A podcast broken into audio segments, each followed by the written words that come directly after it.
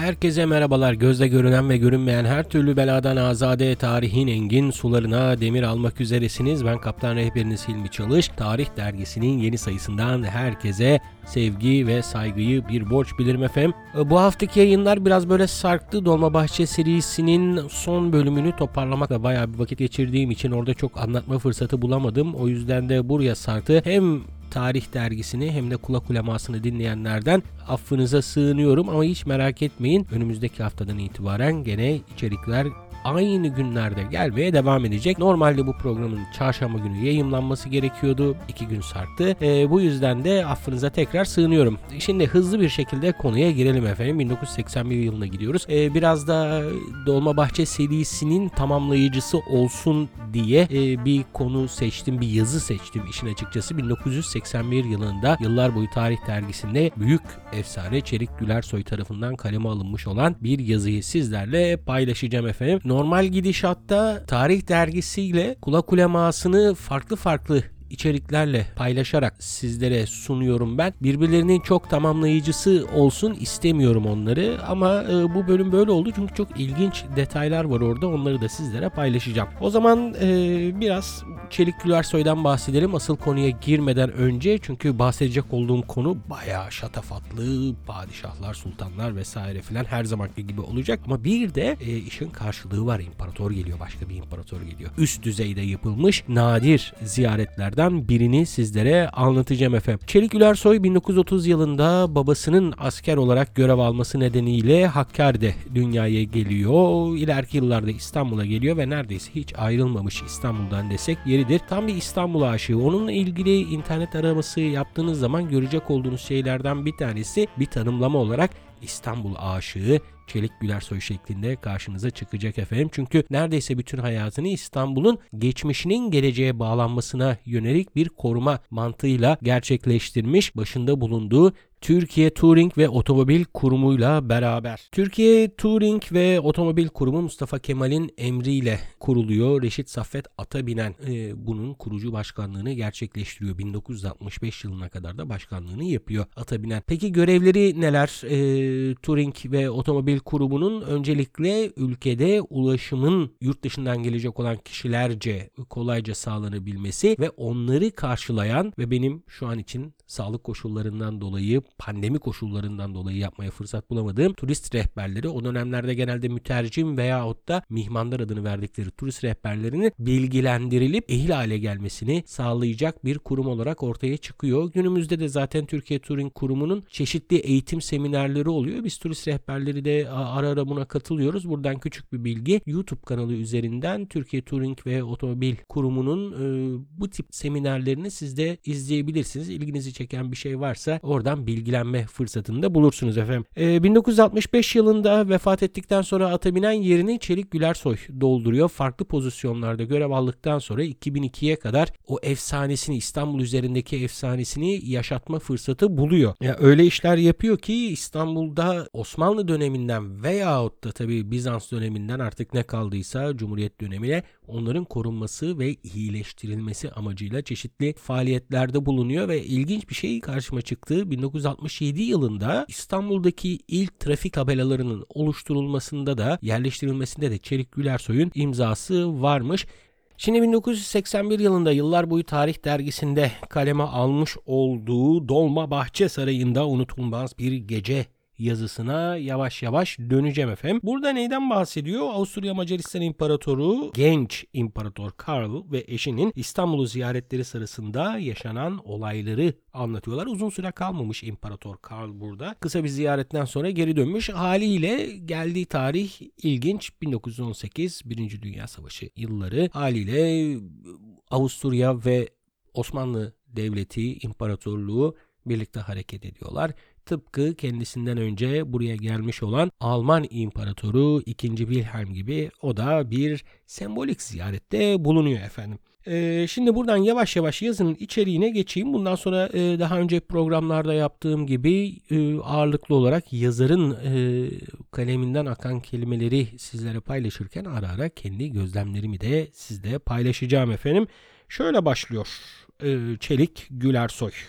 Birinci Cihan Savaşı'nın son yılıydı 1918. Almanya ve müttefiklerinin yenilgisi dört cephede gözle görünür bir hale gelmiş. Savaşın bütün yıkıcı etkileri Osmanlı İmparatorluğu'nun başkentinde de olanca acılığı ile yaşanmaya başlamıştı. Şiddetli geçen kışlar, yokluk, kara borsa, taht şehri İstanbul'u kasıp kavuruyordu. Bu arada Viyana'da 68 yıllık hükümdarlık dönemi sona eren Franz Joseph'in ölümü ardından veliahtı Cihan Savaşı'nı başlatan bir suikaste kurban gittiği için tahta yeğeni geçmişti. Erken bir yaşında birkaç ulusu ve ülkeyi kapsayan eski ve yıpranmış bir imparatorluğu miras alan genç İmparator Karl bu savaşın yenilgiyle bitecek sonunun Avusturya Macaristan İmparatorluğu'nun da sonu olacağını görmüş, gizlice barış temaslarına başlamıştı fakat artık çok geçti. Dört cephede çatırdayan Alman ittifakını biraz daha ayakta tutabilmek için genç hükümdar ve Fransız asıllı eşi Zita'nın cephenin doğu kanadı olan Bulgaristan'a ve Osmanlı başkentine bir gezi yapmalarının yararlı olacağı düşünüldü. Genç çift 1918 Mayıs ayı ortasında Viyana'dan trenle yola çıkarak İstanbul'a geldiler. İlk karşılama töreni Küçükçekmece tren istasyonunda yapıldı ve imparator beraberindeki heyetle beraber burada Türk askeri birliğini selamladı. Tabi bu arada geldiğinde bir sempati gösterisinde bulunmak adına askerlere Türkçe seslenmek istiyor ama bir türlü başaramıyor. Onun yerine o sırada İstanbul'da görev yapan Avusturya Macaristan elçisinin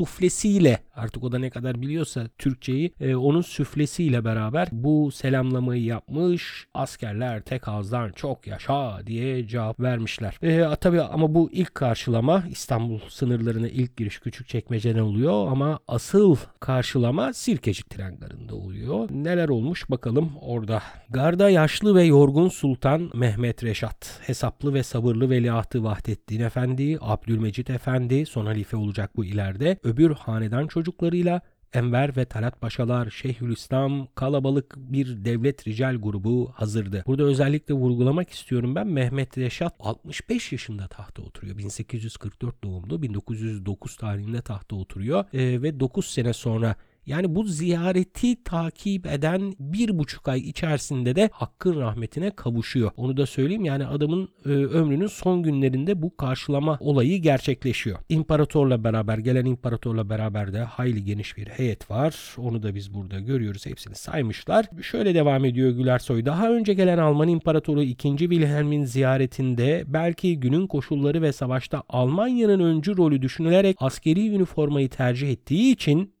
imparator gerek Alman gerekse Türk heyetleri basit ve gösterişsiz savaş kılıklarıyla yetinmişlerdi. Bu enteresan bir detay çünkü Alman imparatoru gayet süslü ve biraz da ittifakın liderliğini sergileyen kıyafetler giydiği için Alman İmparatoru 2. Wilhelm'in gelişinde daha sade kıyafetler giymiş Türk heyeti ama burada bunun detayına daha fazla değinmiyor e, Çelik Gülersoy. Onun yerine Avusturya İmparatorunun nasıl giyindiğini anlatıyor. O da gayet şık ve doğu merkezinde gönülleri fethedecek şekilde bir kıyafet giymiş. Böyle uzun koyu kırmızı bir kıyafet giymiş. Altın e, kordonlar, sırmalarla süslenmiş bir kıyafetmiş. Fransız asıllı eşi de yine onu gölgede bırakmayacak şekilde güzel bir giyiniş sergilemiş. Buradaki kısa karşılamadan sonra 25 merasim aracından oluşan kortej, otomobiller, at arabaları, faytonlar vesaire hareket ediyorlar. Birinci arabada padişah ve misafiri imparator yan yana oturmuşlardı. Karşılarındaysa bu gibi törenlerde alışık olunmadığı şekilde protokole de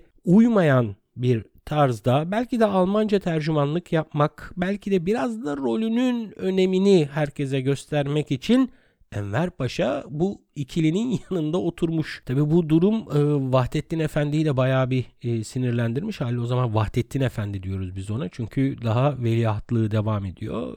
E, padişah değil. E, çünkü orada veliaht olarak oturması gereken oyken onu bir arka arabaya atmışlar. O da imparatoriçe ile beraber gelmiş. Yol boyunca dizilmiş olan İstanbul halkı genç ve güzel hükümdara ve e, karısına çılgınca sevgi gösterilerinde bulunuyordu. Burada şunu hatırlatayım. E, bu ziyaret sırasında Karl daha 31 yaşında zaten o da fazla bir uzun ömür yaşamıyor. 1922 yılında o da hayata gözlerini yumuyor. Onu da küçük bir detay olarak e, belirteyim. Bu gösterilen sevgiden hem konuklar hem bizimkinler savaşın dertlerinin unutulduğunu görerek memnun oluyorlar. E tabi neden olmasın ya 1918 savaş bitti bitecek.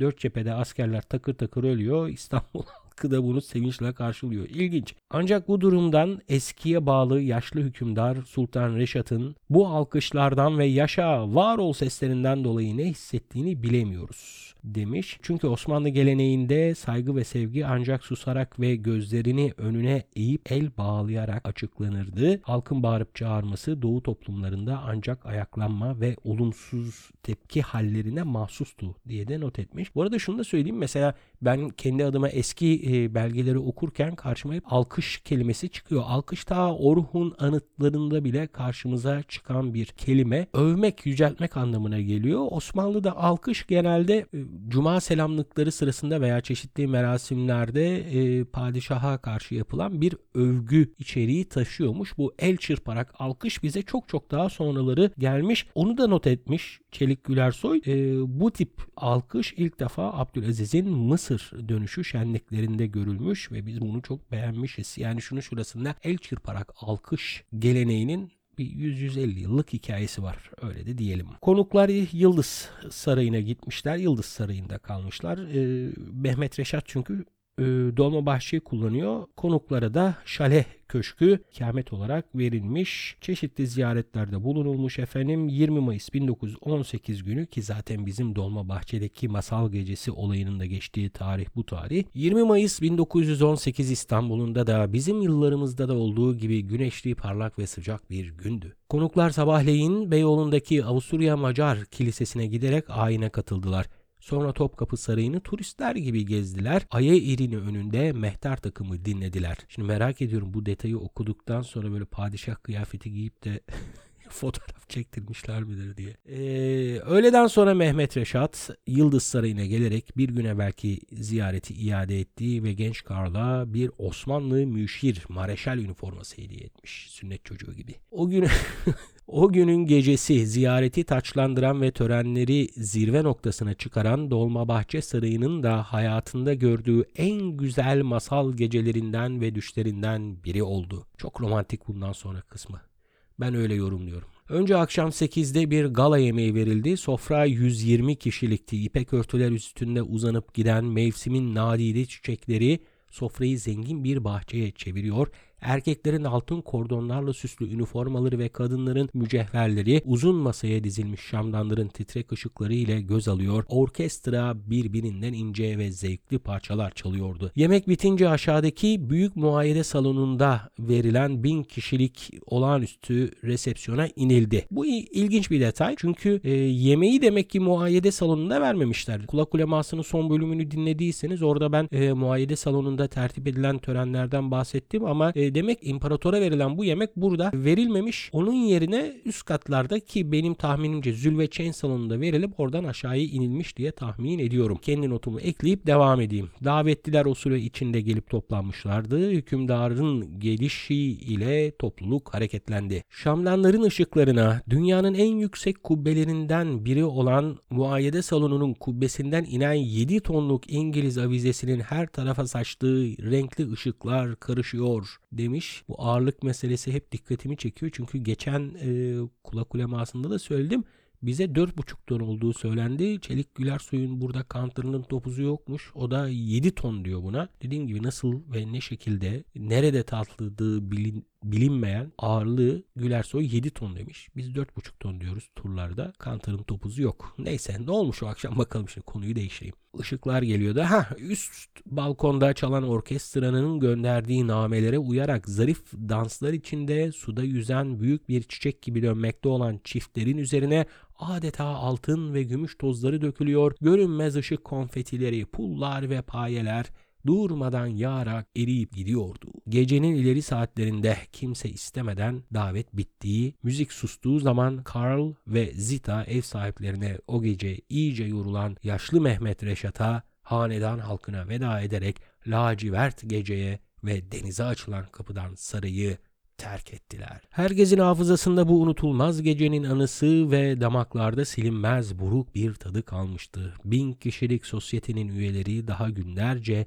gördükleri o rüyayı ve imparatoriçenin gül pembesi göğsüne takmayıp adeta serdiği elmaslardan oluşan muhteşem pandantifi ve diyademi konuştular. Ertesi günü 21 Mayıs sabahı genç hükümdar aslında kanlı bir harbin içinde bulunduğunu ve kendilerinin biraz da savaş ve askerlik konularıyla meşgul olması gerektiğini düşünerek Taksim alanında düzenlenmiş olan askeri geçit törenine şeref verdi. Aynı günün akşamında da e, İmparator Karl eşiyle beraber Avusturya Macaristan devletine ait olan, imparatorluğuna ait olan elçilik binasına gitmişler. Orada belli bir süre kaldıktan sonra Dolmabahçe Sarayı'na inip hünkâra veda etmişler. Aynı saatlerde Sirkeci'den trene binerek bu genç yaşlarında kendilerini Viyana'da beklemekte olan savaş yenilgisi koca bir imparatorluğun çöküşü, paylaşılması ve vatanlarından sürgün akıbetleri ve kaderleriyle olan randevularına doğru karanlık gecenin içinden hareket ettiler.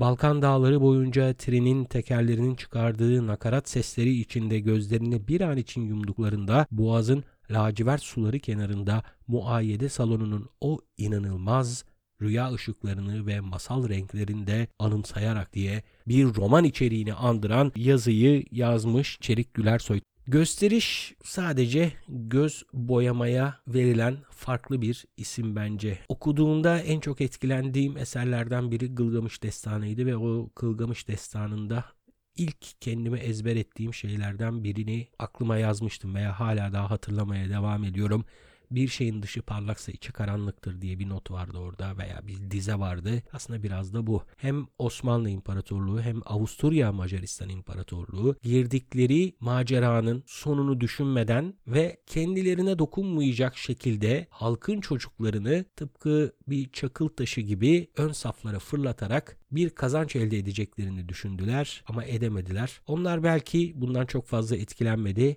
ama olan vatan çocuklarına oldu. Neticede bu yazıyı da böyle bir kıssa ve hisseyle bitirelim efendim. Ee, bu hafta sarkmadan dolayı affınıza sığınıyorum. Eserler birikmeye devam ediyor. Elimden geldiğince bunları size paylaşacağım. Önümüzdeki hafta görüşünceye kadar size esenlikler, mutluluklar diliyorum. Sağlıklı kalın, sağlıcakla kalın.